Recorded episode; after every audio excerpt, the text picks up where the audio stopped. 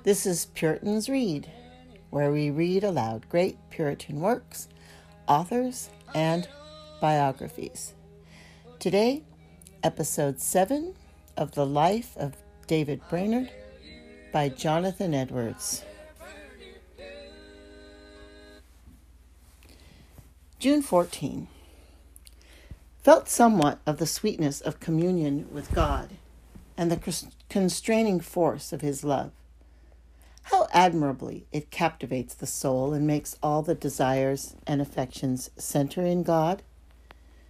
I set apart this day for secret fasting and prayer to entreat God to direct and bless me with regard to the great work which I have in view of preaching the gospel, and that the Lord would return to me and individually show me the light of his countenance. Had little life and power in the forenoon, near the middle of the afternoon, God enabled me to wrestle ardently in intercession for absent friends. But just at night, the Lord visited me marvelously in prayer. I think my soul never was in such an agony before. I felt no restraint, for the treasures of divine grace were opened to me. I wrestled for absent friends, for the ingathering of souls, for multitudes of poor souls, and for many that I thought were the children of God in many different places.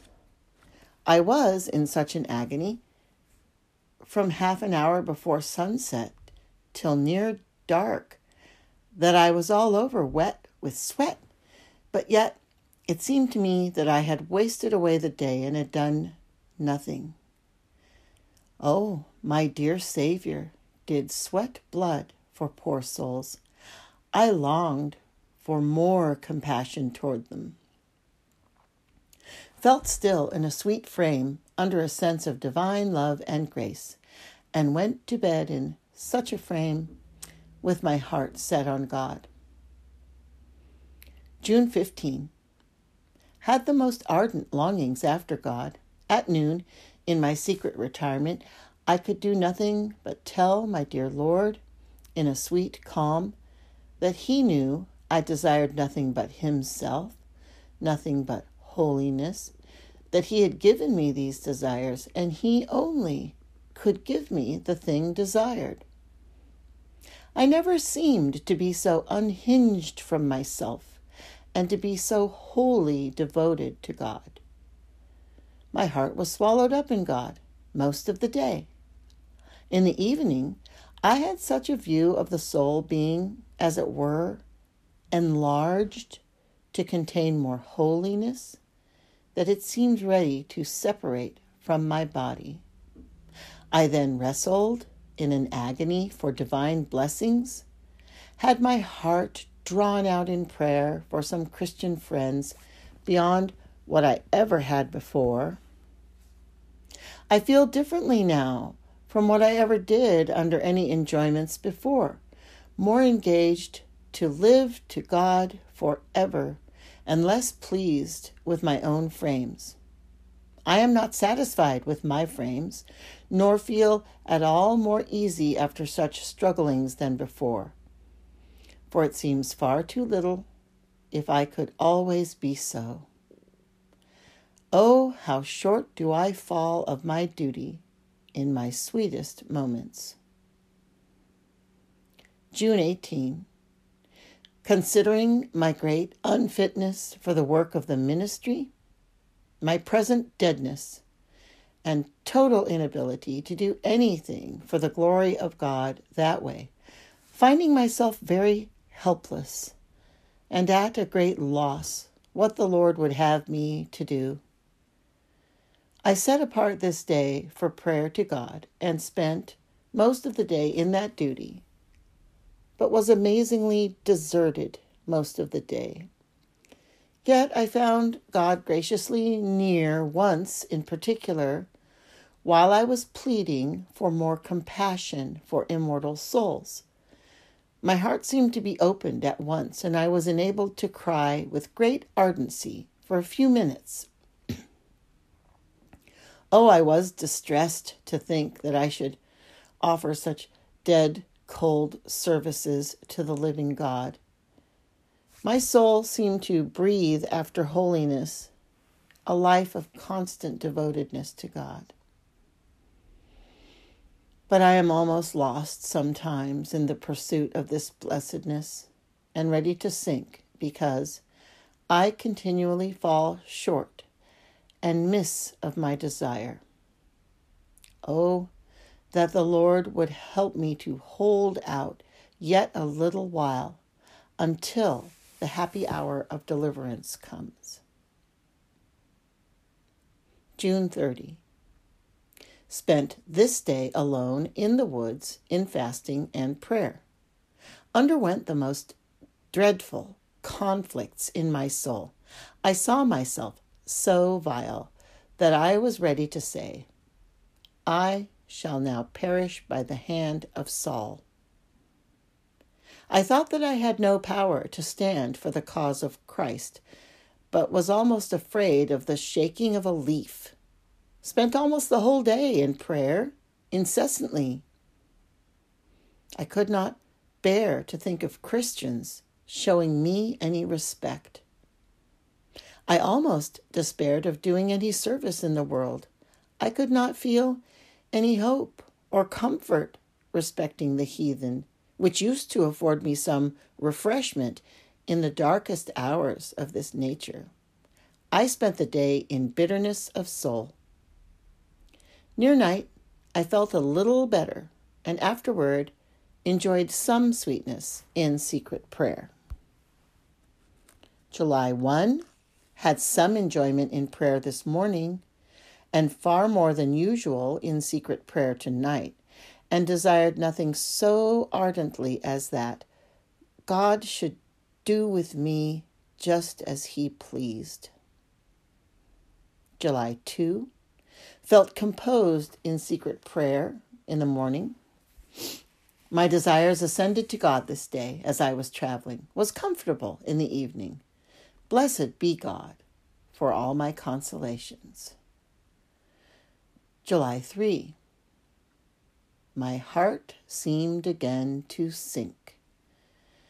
The disgrace I was laid under at college seemed to damp my spirits as it opens the mouths of opposers. I had no refuge but in God. Blessed be his name, that I may go to him at all times and find him a present help. Lord's Day, July 4. Had considerable assistance. In the evening, I withdrew and enjoyed a happy season in secret prayer. God was pleased to give me the exercise of faith and thereby brought the invisible and eternal world near to my soul, which appeared sweetly to me. I hoped that my weary pilgrimage in the world would be short, and that it would not be long before I should be brought to my heavenly home and Father's house. I was resigned to do God's will, to tarry His time, to do His work, and suffer His pleasure. I felt thankfulness to God for all my pressing desertions of late for I am persuaded that they have been made a means of making me more humble and much more resigned. I felt pleased to be little, to be nothing, and to lie in the dust. I enjoyed life and consolation in pleading for the dear children of God and the kingdom of Christ in the world.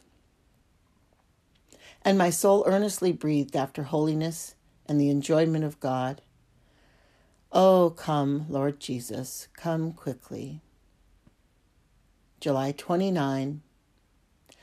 I was examined by the association met at Danbury as to my learning and also my experience in religion, and received a license from them to preach the gospel of Christ.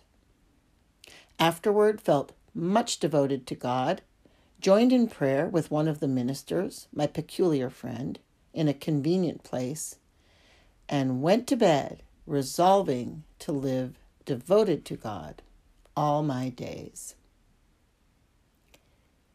Chapter 3 From his being licensed to preach till he was commissioned as a missionary. July 30 to November 25, 1742. July 30, 1742. Rode from Danbury to Southbury. Preached there from 1 Peter 4 8. Had much of the comfortable presence of God in the exercise. I seemed to have power with God in prayer and power to get hold of the hearts of the people in preaching. August 12, near Kent. This morning and last night I was exercised with sore inward trials. I had no power to pray, but seemed shut out from God. I had, in a great measure, lost my hopes of God sending me among the heathen afar off and of seeing them flock home to Christ. I saw so much of my vileness that I wondered that God would let me live and that people did not stone me, much more that they would never hear me preach. It seemed as though I never could preach any more. Yet, about nine or ten o'clock, the people came over, and I was forced to preach. And blessed be God, He gave me His presence and spirit in prayer and preaching, so that I was much assisted and spake with power from Job 14 14. Some Indians residing here cried out in great distress, and all appeared greatly concerned. After we had prayed and exhorted them to seek the Lord with constancy, and hired an Englishwoman to keep a kind of school among them, we came away. Lord's Day, August 15 felt much comfort and devotedness to God this day. At night, it was refreshing to get alone with God and pour out my soul. Oh, who can conceive of the sweetness of communion with the blessed God, but those who have experience of it? Glory to God forever, that I may taste heaven below. August 17 exceedingly depressed in spirit. It cuts and wounds my heart to think how much self exaltation, spiritual pride, and warmth of temper I have formerly intermingled with my endeavors to promote God's work. And sometimes I long to lie down at the feet of opposers and confess what a poor, imperfect creature I have been and still am the Lord forgive me, and make me for the future wise as a serpent and harmless as a dove. Afterward, enjoyed considerable comfort and delight of soul. August 19, this day, being about to go from Mr. Bellamy's at Bethlehem, where I had resided some time, I prayed with him and two or three other Christian friends we gave ourselves to God with all our hearts to be His forever. Eternity looked very near to me while I was praying. If I never should see these Christians again in this world, it seemed but a few moments before I should meet them in another world.